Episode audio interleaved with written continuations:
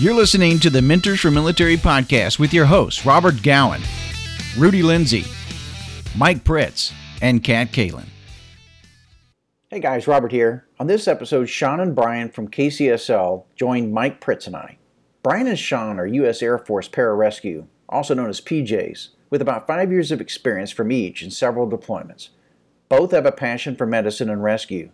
You'll hear that in their voice as we talk about the profession of being a PJ, advancement in medicine taken from lessons learned on the battlefield, and they'll leave you with some parting tips on what it takes to be a PJ and to set yourself up for success post military. You can find them on Instagram under the username at k.c.s.l. It's time to sit back, relax, and enjoy another episode of Mentors for Military. I get a lot of questions, by the way, about PJs, and every time I post something on Instagram or social media, they, uh, you know, I get a lot of young people that were saying they ask questions like, "What does it take? What do I need to do to prepare? How, how do I get into this field?" and all of that. People don't really understand it, so there's this whole thing about what all goes into it, and I think maybe that'd be a great start for each of you to kind of tell a little, little bit about your background, and then of course what made you go into the field of pararescue? Absolutely. Yeah, I'd love to kick it off. So, my name is Brian. Um, I went to school, high school in Northern Virginia, Broad Run uh, High School up there. And the way that things were going in high school definitely didn't have me heading down like an education path after high school.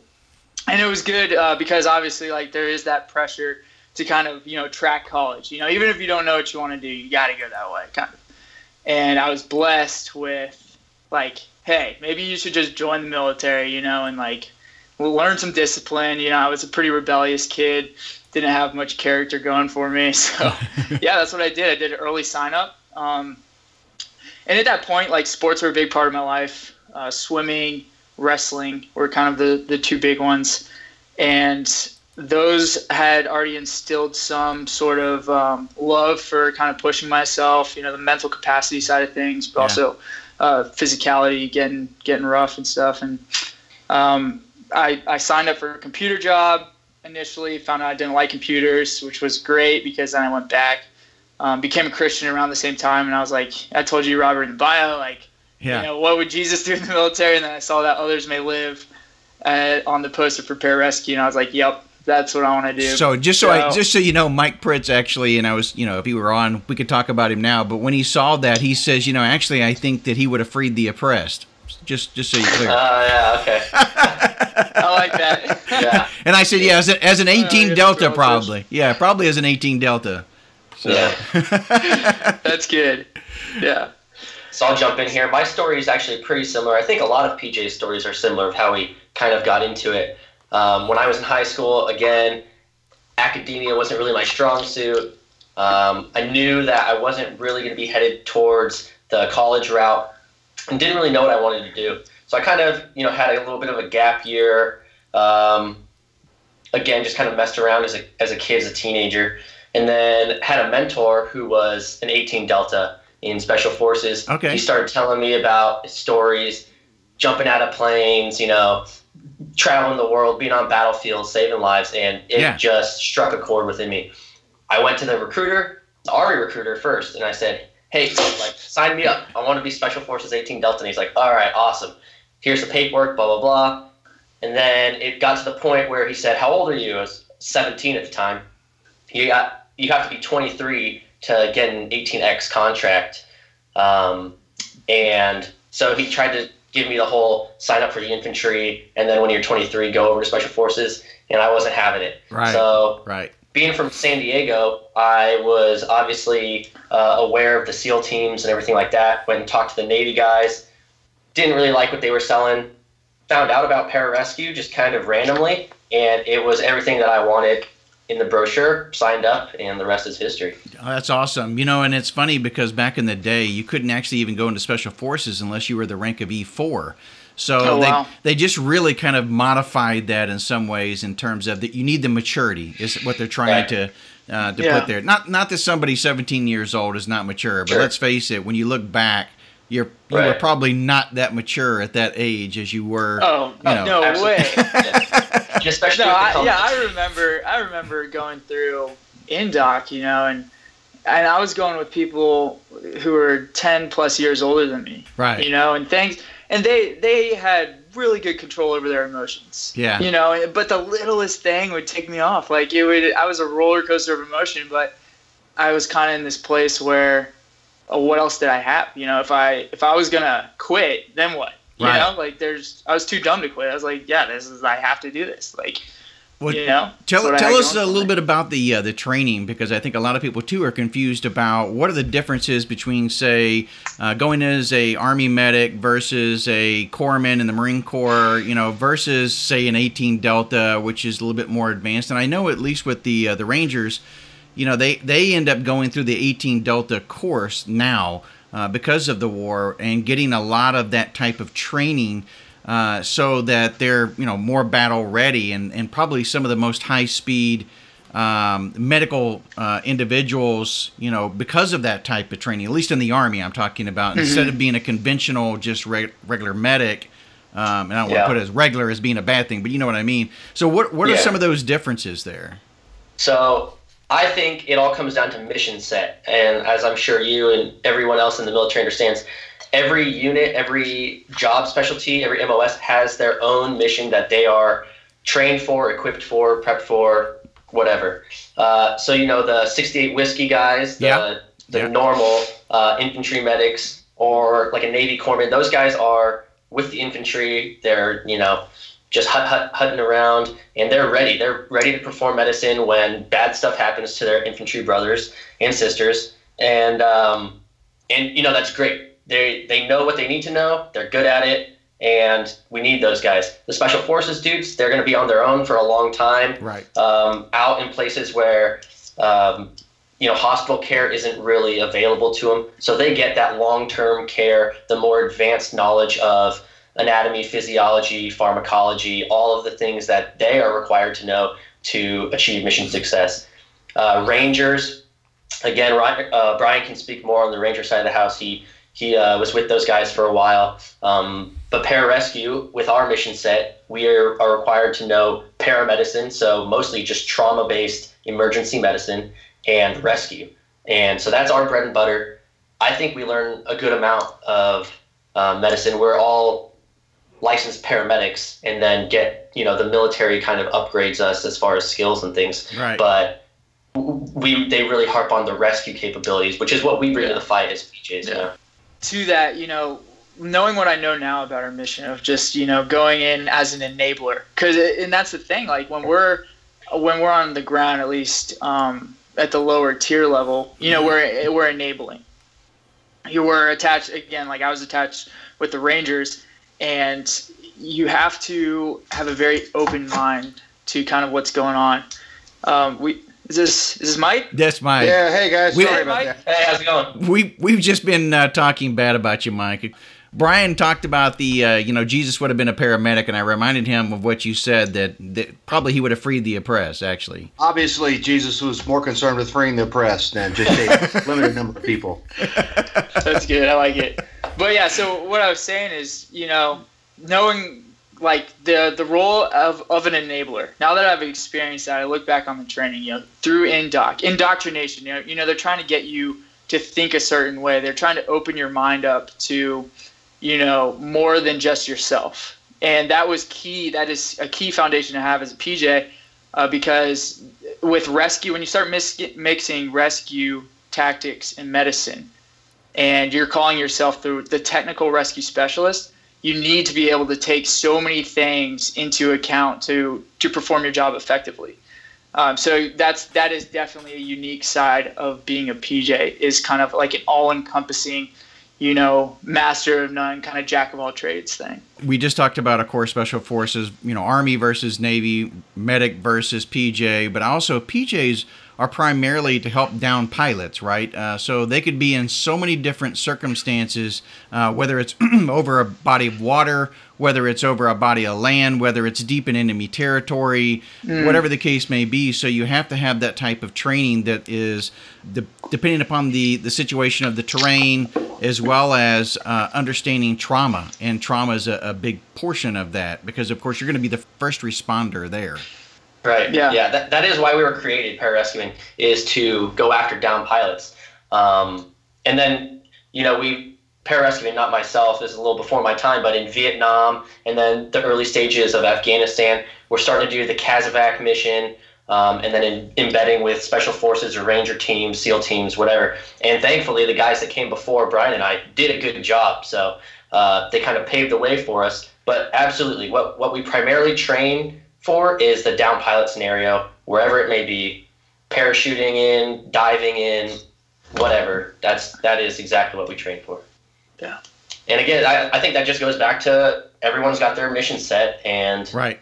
They, you know, that's that's what the military is about. Is everyone has these specialties, and they're required to be proficient and experts in those given specialties to achieve mission success. Yeah, and I think it's worth saying, you know, I'm sure we have, you know, the Ranger medics listening in. They've been to SOCM, amazing medic course. And uh, personally, I wish I, I had or could go through that, you know, and, and PJ's used to. Uh, but you have medics across all the services who are listening in. And we definitely, like, don't, I, I don't meet them and, like, try to compare, you know, against them. Yeah, I mean, I'd love to do, like, a trauma assessment with them, kind of see the different SOPs that we have and procedures and stuff. But it's just you can't like meet uh, like a ranger medic and be like, yeah, like I'm a faster sket like look at my SKEDCO speed, you know how fast I can package a patient. It's just yeah, it's it's relative. You know they have their things that they're extremely good at. So do we, and I really like to see how we complement each other because we do very well. Um, the two the two sides of the house. So. I, I think that goes to show just how far we've come in a joint force, though, over the last, mm, I mean, 25, 30 years. I, I, would say that in the 90s, I, I used to run missions all of, out of Incirlik Air Base in Turkey, all over northern Iraq, you know, joint with PJs, right? So uh, it, it wasn't it wasn't a, an either or type of mission. Uh, when we were running um, the no-fly zone over northern Iraq after the first Gulf War in 1991, mm all the down pilot missions were conducted with a joint mission between Green Berets and PJs. Yeah. So I, I, think, I mean, if you, if you, you, you mentioned going all the way back to Vietnam, I think that the evolution, um, maybe not as much post Vietnam, but definitely post Desert One, um, has been toward that that joint combined special operations forces. Right. Yeah, and I think, as you said, it's a testament to uh, you know joint capability, interoperability, and I think unfortunately, men have had to die for people to realize that we work well together and that in these capacities, the mission is is better off if we all work together and everyone mm-hmm. uses their individual skill sets to, uh, you know, create a better outcome overall. Yeah, doesn't I mean, mean- I, I know if if we would never be tasked for it, but if we were to seize an airfield, we'd probably want rangers with us or whatever. Yeah, no, ab- absolutely. Yeah. Obviously, each of the forces has their own specialty, right? And I don't know that yeah. I don't know that the Ranger Regiment would be uh, the one we go to for you know airfield seizure and takedown anymore. I mean, they they've really really evolved to be more of a of a I, I think strategic strike, pre- precision, absolutely strike type of uh, force now. As, as when I was a kid, that's what they were, man. They were airfield seizure and takedown. That that was their specialty. If you look at Grenada, Panama, things like that. Right. Um, but obviously, we have our specialty, uh, and and but I think a lot of man. I, am going to get off on a tangent, Robert. a lot of it comes down to funding. If you look at you, you mm. know whatever whatever the flavor is uh, for SOF is where the where the funding goes. Right now, it's JSOC. Obviously, over yeah. the past past several years of counterterrorism um, and I think if you read Milley's comments late last week, uh, he talked about uh, how how the next war is going to be evolving, and SOF isn't going to be able to to get us out of this one. So yeah. I, I, think that I think that we'll see that shift, and as funding shifts, everybody's going to try to find relevance. Uh, so as you as you as you seek for relevance, I think SF guys always go back to build partner capacity. I mean, that's what we've tried to do over the last five or six years coming out of this CT type of environment in, in Afghanistan and Iraq is to get back to our base of doing unconventional warfare, build partner capacity. You guys obviously will focus on on your core core skills and core mission sets, but as funding drives us toward that next um, kind of evolving battlefield, all of us are going to try to to to to get some of that funding because with that comes training, equipment, skill development, and things like that. Right. It's just be, it'll be interesting Absolutely. to see, I think, how it develops and what what we all try to get a piece of. Mm-hmm. It's a perfect segue, actually, to how even the medicine on the battlefield has changed as well. Because when you start thinking about in the very beginning of time, I mean, everybody in the military had trained on trauma, uh, at least those from the medical field. And we had that that carried over from previous wars that went into the private sector. And I think the same is true now. There has been a rapid development as far as trauma within the battlefield operations that has gone over to first responders back here in the private sector, you know, in the, in the civilian side, as well as even in the hospital rooms and trauma centers uh, at major hospitals because you learn so much right there on the battlefield and you're not always exposed to that type of trauma here in the civilian side. So, walk us through some of the things that you guys have picked up even over your short career in the last five years. Yeah, so one of the big things is the just epidemiology on the battlefield, you know, understanding kind of what is killing people out there due to gunshot wounds, blast injuries, secondary, tertiary, you know, hits from mass explosions and impact injuries. Uh, and one of the biggest things that's been harped on over at least my time in the military is controllable hemorrhage. You know, we have we have proximal injuries, you know, arterial or even a, a bad venous bleed. And how how are we going to train, you know, the people closest to point of injury on how to save a life there? And you know, right. you have you have organizations like North American Rescue, yeah. SWAT T, um, all these guys who are making amazing devices uh, to to easily apply. You know, you have your the tourniquet, your infantry yeah. guys, exactly, yeah. the tourniquet. You know, the windlass. You have um, the stretch wrap tuck, like stuff like that. You know, that people across so many spectrums know how to use that stuff, and they're all carrying it.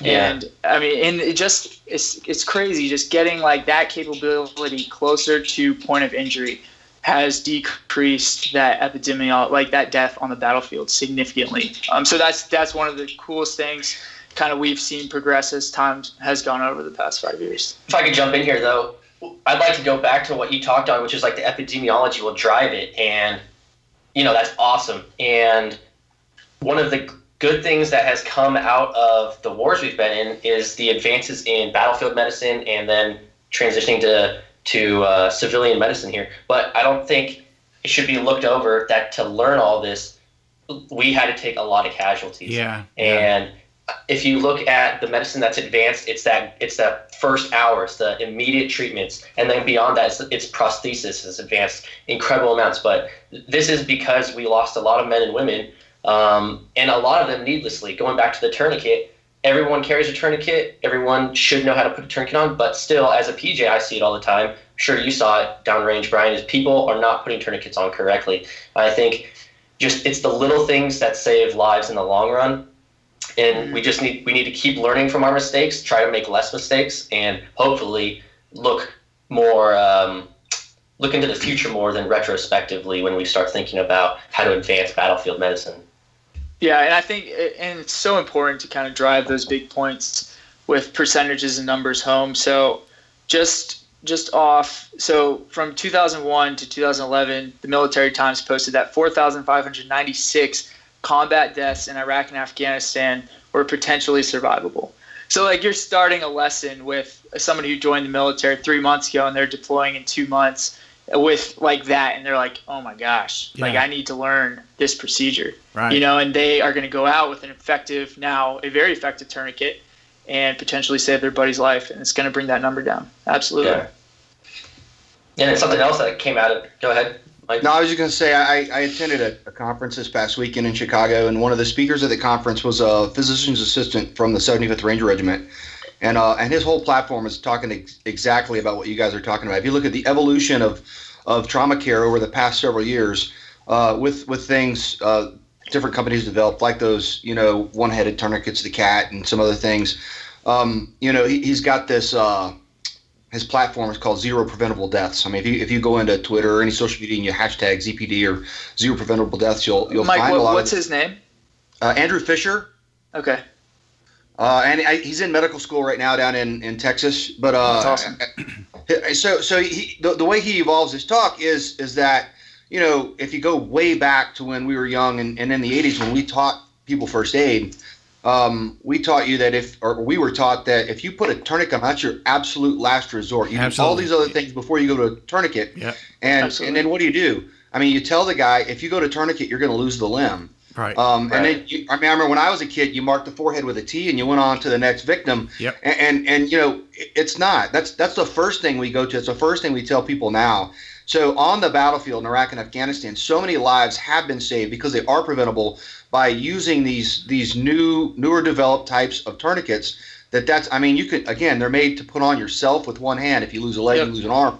You can do that with with your other hand.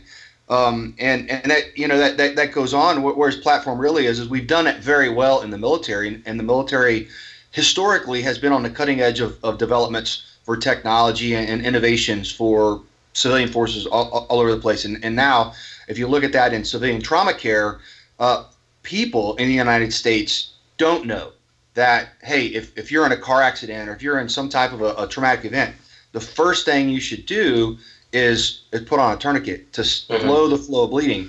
Because again, a lot of these people they don't they don't know they don't believe. So I mean, I, I carry a tourniquet in my car. Both of my Yep. cars Yeah. have, tourniquets in them. Um, but that's because of my background. Because of your guys' background, you, you you know that. And this evolves on as, as talk goes on further into to Group O, a whole blood product, which we use on the battlefield to save lives. Right. Yeah. I, I mean, and and that's something that really hasn't made it into civilian trauma yet. Is that how you can push initial whole blood product, whole blood product onto somebody who's experienced a catastrophic blood loss, Yeah. and and it's not going to to kill them with antibody issues and everything. We do it on the battlefield. I was telling Robert a story. I don't know if it's appropriate for this, so you have to take it out. But um, I had some guys in uh, Central African Republic a, a few years ago who had been on live ambush patrol going after um, individuals from the LRA, uh, Joseph Kony's organization over there, and they interdicted a, a, a squad of people moving. They had a wounded female young LRA soldier on the ground, and she was dying. Uh, and they Wow. took a a um, unit of uh, Group O blood off of a team member, and they put it into that uh, now um, prisoner that was captured and, and being treated on the battlefield. Kept her alive while doing interrogation uh, and transporting her in a local taxi out of the jungle where they got out to a road. They waved down a taxi and they transported her to the uh, uh, a local medical facility where her life was saved. But ultimately, it was by that. I mean, they took a unit of blood off of somebody who was out on the ground with them and put it into that human uh, to, to keep them alive. And it, the kinds of things that, like that that are going on in combat zones today are the kinds of things that I think help evolve medical technology back home. Absolutely, yeah. Brian and I have some experience in that as well. Um, the walking blood bank that you're talking about is becoming a huge asset to operators on the ground, us in the sky or on the ground, wherever we may be. And I know Brian's pushed uh, blood on patients. I've pushed blood. Uh, you want to talk about your story, Brian? I know you had it. You yeah, to give us- absolutely. Um, so you have the programs, you know, having whole blood in the field, like the Rolo program, where they check a an O, oh, doesn't matter their RH, you know, but they want to see their titer, their an, their antigen level, and if they're O low titer, they're they're an O donor, part of the Rolo program, and able to be recalled for that that field transfusion. So if you can get him to the higher level facility, a lot of times it's just a forward surgical team who's out there, and that's where the walking blood bank comes into play. And you had somebody who showed up at the fob or wherever they were, and they typed everybody. And when you do that, you know, okay, you, you have your Eldon card, you know the types of everyone, you have like a nice little spreadsheet. So if you have like a, an A neg guy who comes in, you recall all the A neg guys, A neg guys, and you already did your like HIV test as well. This is actually what we did. So uh, we were in Iraq for a strip alert, airborne alert deployment, and just like strictly PR. But there was an incident, and Dustoff went out to pick up five guys who was uh, green on blue uh, to bring them back in, and they they had their hands full. Unfortunately, it was uh it was one medic, and he had a traumatic arrest and a GSW through the femur uh, in his aircraft. So he had the GSW with the femur doing CPR on his buddy while he was like tightening the tourniquet on the guy's leg. Uh, he just got dealt a very bad hand of cards that day. Um, but he shows up, and I start working on the traumatic arrest, getting an IO. The the physician cracks his chest, starts doing a cardiac massage, and the physician was awesome. He made he made the call right there. He's like, "Hey, we need to focus our efforts towards the guy who who had the GSW through his femur. Uh, because that arterial bleed, we, we can salvage that. Uh, there was some morphine pushed on him that took his pressure down. He was unconscious, so they rushed him into surgery. And you have general surgeons doing vascular surgery, and that can get really bloody. So it was myself, another PJ, my team commander, and our IDMT, and we had brought a bunch of field transfusion kits out. So we we asked them all to come over to us, all the field transfusion kits, and then we did a recall of all APOS. And we typed everybody, and we started we started drawing blood, and we drew 10 units um, in the FST, and just kept shuffling them into the OR. And that guy, we pre- we replaced his volume three times wow. during surgery. Um, but they got the graft and the shunt in place, and they uh, got the CCAT team to take them out. Um, it's phenomenal.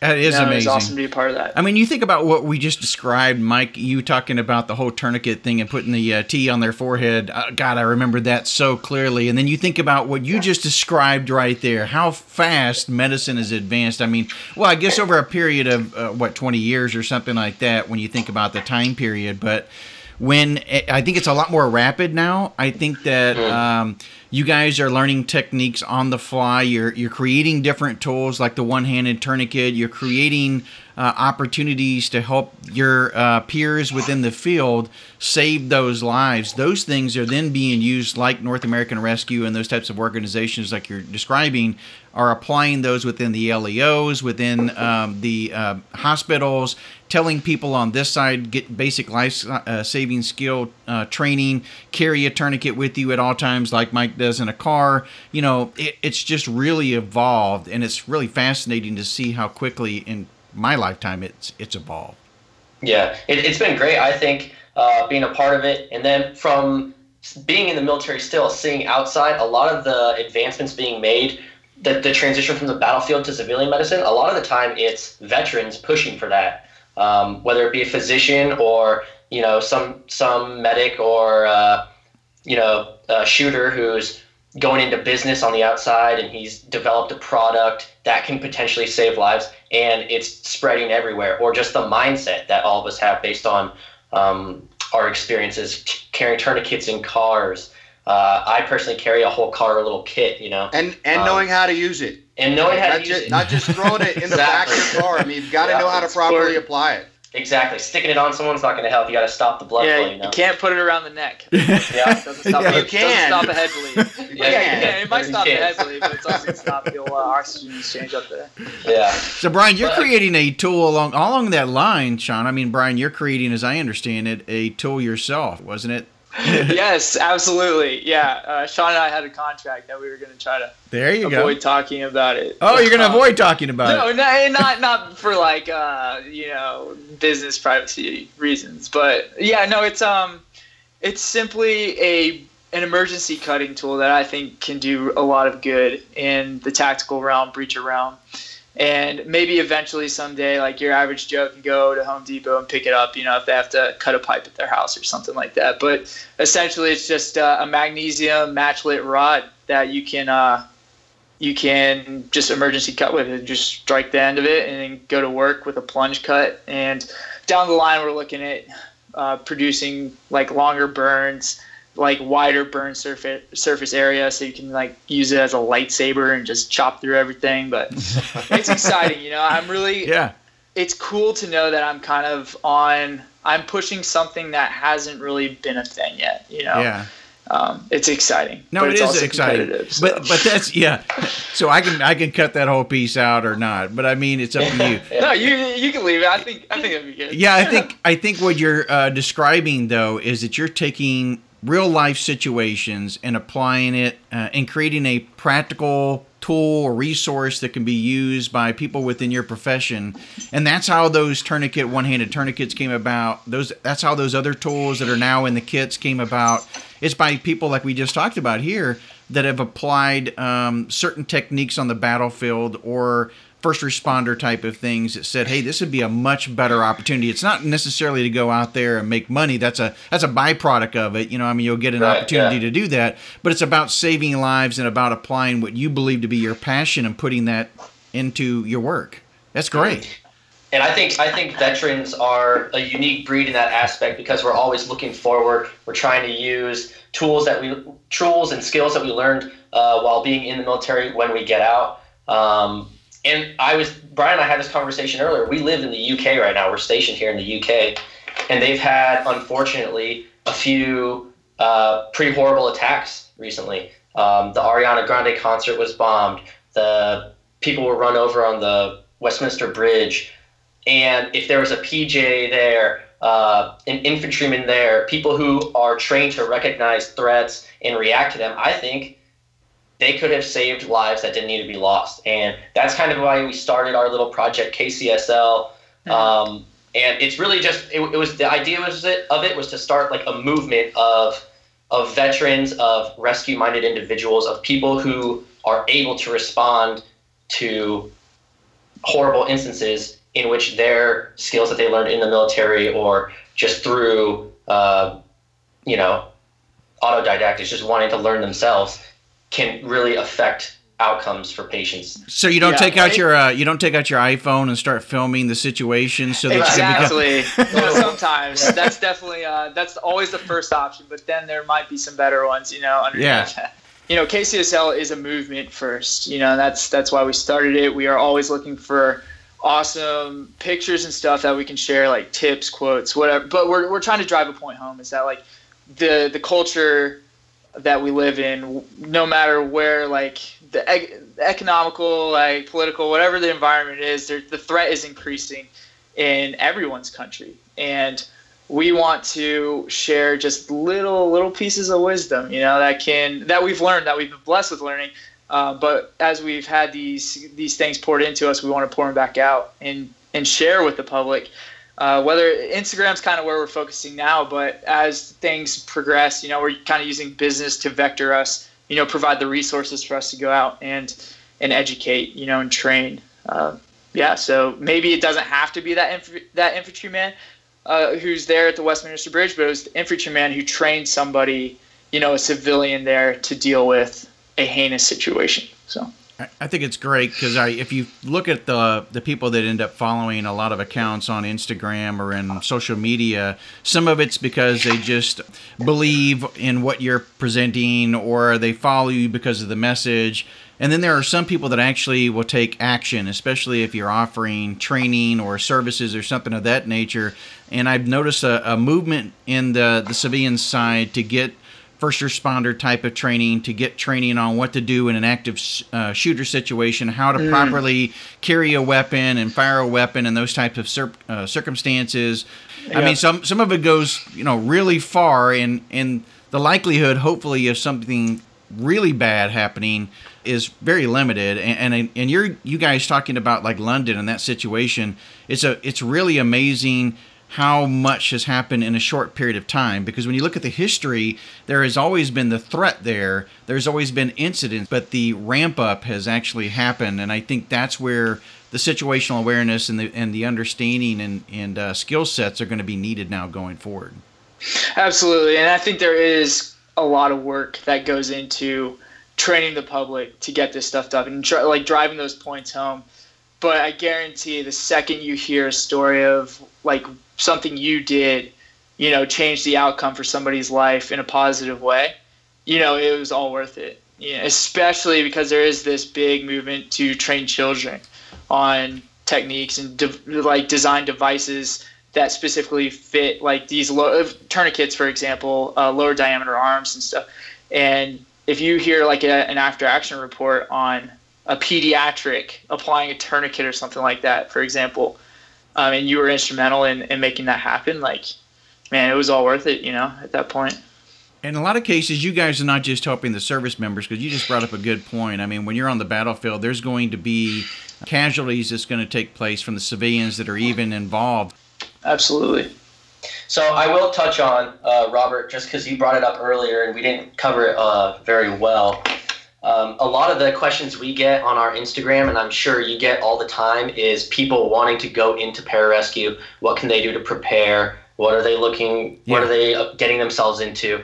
So every selection course is different for every uh, specialty out there. for pararescue specifically, what the determining factor making it through indoc or not is going to be their water confidence. Um, I didn't see anybody quit anywhere other than the pool, and it was pretty incredible. Like my team started with 120 and 14 of us graduated, and that is all water based. It's very specifically being uncomfortable, holding your breath underwater constantly. Um, so for your listeners that are looking to get into pararescue, my advice is get in the pool. Absolutely, that's, uh, that's pretty much it. And something that I kind of want to point out, it's I'm I'm tying back into the medical side of things, but you know, in for seal for BUD/S, for example, you know, they one of the hardest things I hear the guys that that make it through was the hypothermia aspect of it, being in that cold water and having to just be there, you know. Right. And then for us, it's being underwater, you know, and remaining calm while our toxic like our toxic level builds up and, our, and starts putting stress on our, our organs, our brain, and we have to remain calm in that. And which is really ironic is in the lethal triad, you know, the um, the lethal triad, you have hypothermia, coagulopathy, and acidosis.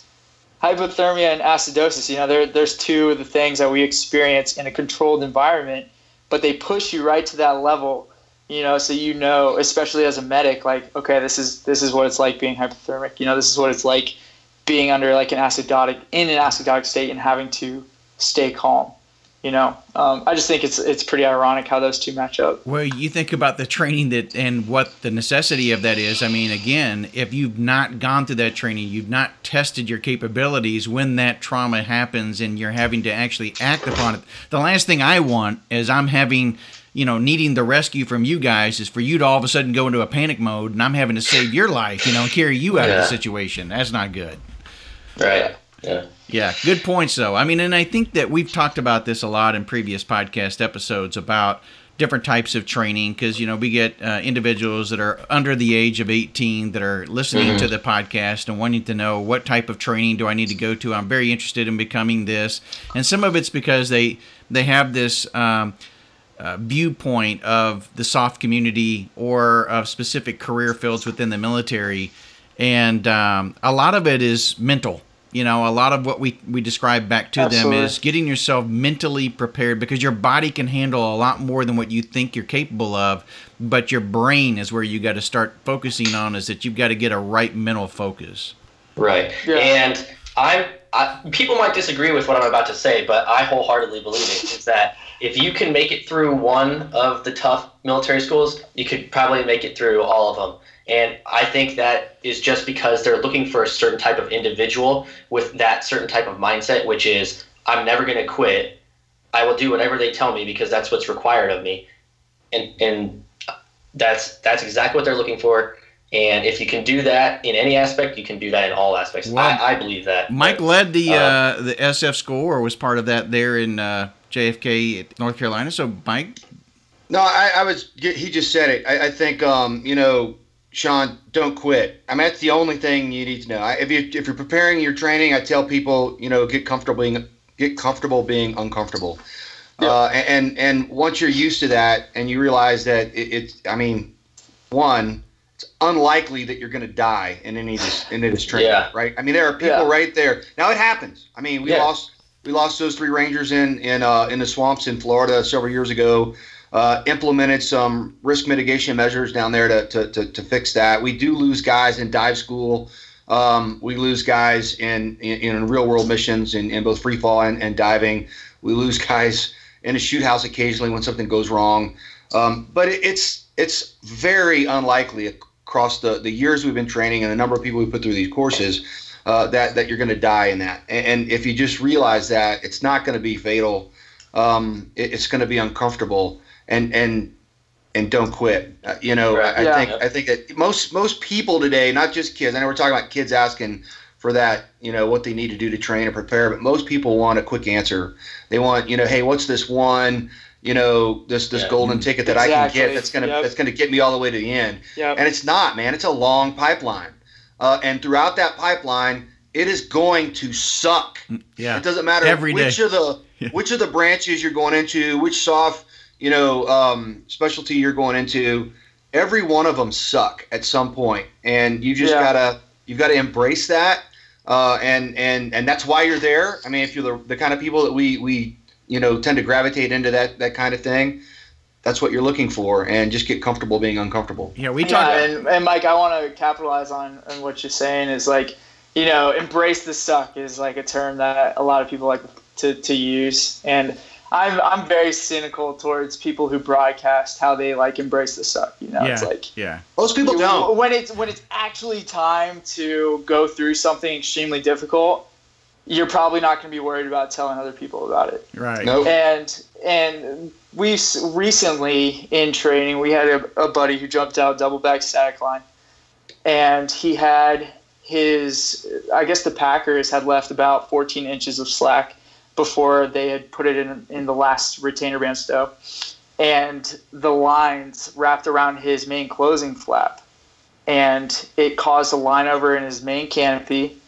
He does his cutaway procedures, and then his his skyhook pulls out his reserve, but because his his lines were wrapped around his main closing flap, his main is still in trail, and now it's entangled with his reserve. Yeah, of course. And Perfect 3,000 storm. It just it never Exactly, happens, right? I mean, but- it just doesn't. but that mindset that has been driven home from day one that he has gone he's gone through a lot of difficult situations you know he's not he's not quit now he's saving his life and he Yeah. has the mental fortitude to do it because he has the rest of his life to do you know he's 3000 feet when it happens and Yeah. zero feet when it's over if he doesn't I'm gonna it. I'm gonna use that Robert to segue into something else. So there, there's I mean all he, Robert knows this. My my graduate research and everything is in really grounded in flow theory and motivation theory. Mm. And and if you if you read anything by Mihaly Csikszentmihalyi, who who studied this uh, theory motivation, really looking for the the meaning of life and the meaning of happiness, how people find optimal experiences. What the study goes into is is how people get in the zone. Right? He studies athletes, he studies mountain climbers, he studies a lot of different people. Uh, and the book I just picked up was a recommendation from a, a friend of mine called The Rise of Superman. And, Rise. and Rise of Superman studies action and adventure athletes, and and you know it talks about really great um, big wave surfers. I mean, people Mm. who surf Jaws and people who have surfed uh, the Millennium Wave off the off the coast of California. Um, it, it, it's it's it's these people who put themselves into these situations where everything going on around them could possibly go wrong. Mike. I, I hope you don't Maybe. edit this part rob He like might have this. accidentally just muted himself or something. this is a good part Mike. should we start making fun of him again uh, he can't see or hear us. I guess Yeah. he must be. Uh, he must be trying to fix it. Wow, it must have froze up on his end, Uh, yeah.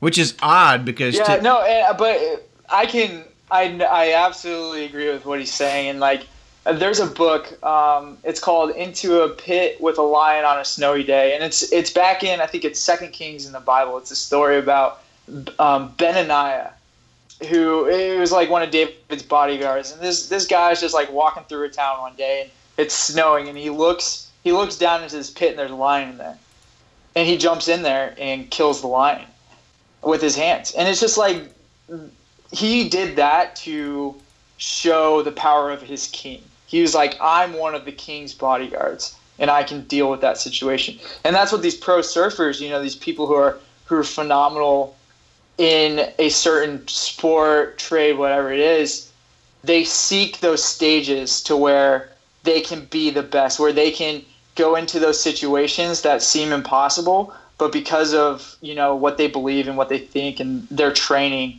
that's the only place they want to be to show it's real. You Yeah. know, it's amazing.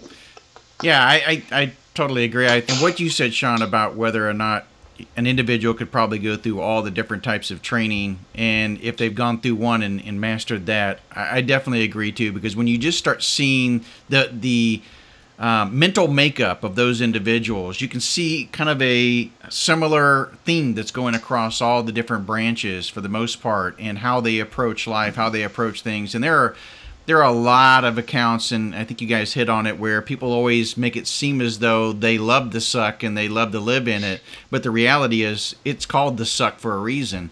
And Yeah. uh, Yeah. and when it comes to you know we talk, I have kids that contact me all the time about rangers, as a matter of fact, and and one of the things that uh, I try to explain to them is that once you've gone through the training, and it's pretty much anything within the SOF community uh, and anything high speed within the military, once you've gone through that training, you earn that every day. It's not like yeah. it's a one and done. You don't get to go to the you know to the top and all of a sudden you get that beret or you get that tab or you get whatever and that's it.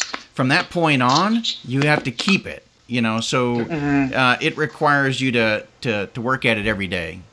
right. I can yeah, it, it is a lifestyle. You know, these jobs that we do every day. It's not a job. It's not a nine to five job. It's truly a lifestyle that we're living. And uh, I'm very proud to be in, in, this lifestyle. I know you guys are. And um, it makes us who we are, truly, I think. Yeah, we uh, we were just having fun picking at you, though, sitting there working on your your uh, desktop there, Mike. Well, we were talking oh, away at you, calling all kinds of names. Brian was flexing, trying I, to show you his bicep. Yeah, I was flexing, trying to get your attention. yeah. and, and, I tried to finish the deep stuff you were talking about. I don't God. know if I did.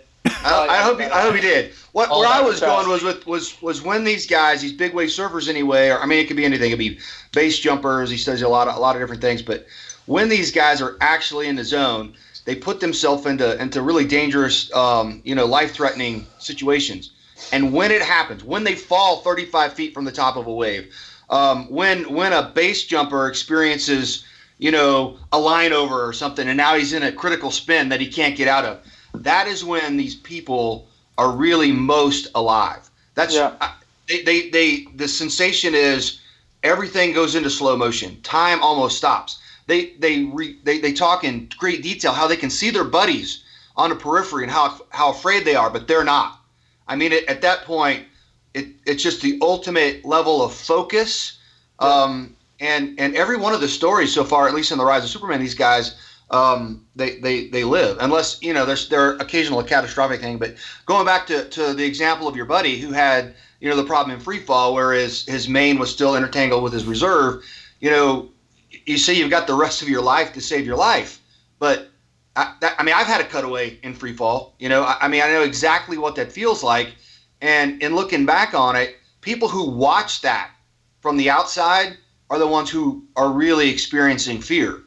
Uh, mm. you're you're so focused on the task, and from our perspective, you know, and a lot of extreme athletes they do the same thing. The the preparation and the training that goes into it just to get to those points, I, I think is I mean is key. But you just it's it's just I think it's fascinating. People look for that people all over, I mean, their lives are trying to find that level of, of engagement with, with something. And it's, it's really rare unless you push yourself to, to those uncomfortable levels. Well, you don't have time, much time to think. You have to react. I mean, when you're in that type of Absolutely. situation, you have seconds, not minutes, not moments, not years. You can't make the wrong decision, or it could cost you your life. And I think that's what you guys are talking about in your profession as well, too. That you apply it daily. You have to keep uh, honing in on your skills, and then not only that, but when it's uh, the situation where you have to react, you can't think. You have to just do what yeah. you know what to uh, to do, and, and, you go into that mode. I think like uh, Mike is talking about, where you zero in, and everything else becomes very yeah. slow motion, and and it's just doing what you know what to do. You know. Yeah, and I think we are hitting on one of the hallmarks of special operations right there. Is that in your worst scenario you've ever experienced, you, you get these accounts of people slowing down, you know, being able to take a breath and deal with their problems. And that is supernatural in my opinion. It is. It's an amazing thing that, like, on paper, this is the worst thing that person's ever experienced. But then there's a detail, like, report of how they dealt with it, you know, and they were, they were keeping, they were living in the red, you know, they were focused, they were on point but they did not let panic or just this human condition like take over them. You know, they they dealt with it and they effectively moved out of it. How the hell do I transition out of this? So, I mean, this is good stuff. Actually, there's a whole podcast that you could do on this type of. You know, we Absolutely. already had one a few. I don't weeks. know what you're going to name the podcast. you know, there's a whole thing on resiliency and stuff like that that we've done, but there's a mindset piece that we can continue doing and a theme that we can continue rolling on I think what I need to do is have you guys come back and we'll pick another theme and another topic because it's very obvious you guys can think outside of just your one MOS and your one perspective and all of that. Um, that's that's very we, key. We could transition really well on what you just said. Think outside of our MOS. Oh Sean yeah, I have a have a passion about that. Sean, you want to take it up on the education piece that we've been talking about? Yeah. Okay. So I was going to leave this for our final thoughts, uh, since. Well, then roll us roll us out. Then take us out. All right. Well, so Brian and I, uh, we're both we're both young guys here. We came in not having gone to college, but what we've done since we've been in is really discover um, a desire for for learning, for academia, and we have used the programs that are available to us to earn our bachelor's degrees while we've been active duty. And I think that there are a lot of programs out there that veterans aren't um, using to their full capacity, and it's it's honestly somewhat frustrating for me because my teammates they want um, they say they want to go to school, get their degree or whatever, but they either get stuck up with the red tape of the bureaucracy that is, uh, you know, the military's programs, or or they just get frustrated with the process in general and they're not using those programs. So what I wanted to touch on was if you're in the military now, if you're a veteran, make sure you're using the programs that are available to you to their full capacity. That's yeah. absolutely. And to caveat on that, like I'm I'm done my bachelor's degree in two weeks, and I'm separating from the military in October. And now I have a GI Bill that I can use. Like I've found what I like now. I love medicine. I love helping people in that capacity. And now I have paid for school to use like gra- in a graduate capacity. That's that's awesome. And I can tell you, like I've I've been able to travel. I've been playing like the piano. There's there's other things I've been able to do amidst my studies you know, you have to use time as like you have to treat it, even though the military doesn't really treat time as the valuable resource it is to the individual. Like, if you are in the military, you need to do that. You need to realize that your time is precious, and the military has some awesome opportunities that you need to seize. Like, and Sean and I see the biggest sticking point being enrolling because yeah. a lot of these schools build processes around the civilian enrolling, but not the military person. And there, there, you will like when I was enrolling in Kaplan University is where I'm going. Different school of thought. mm-hmm.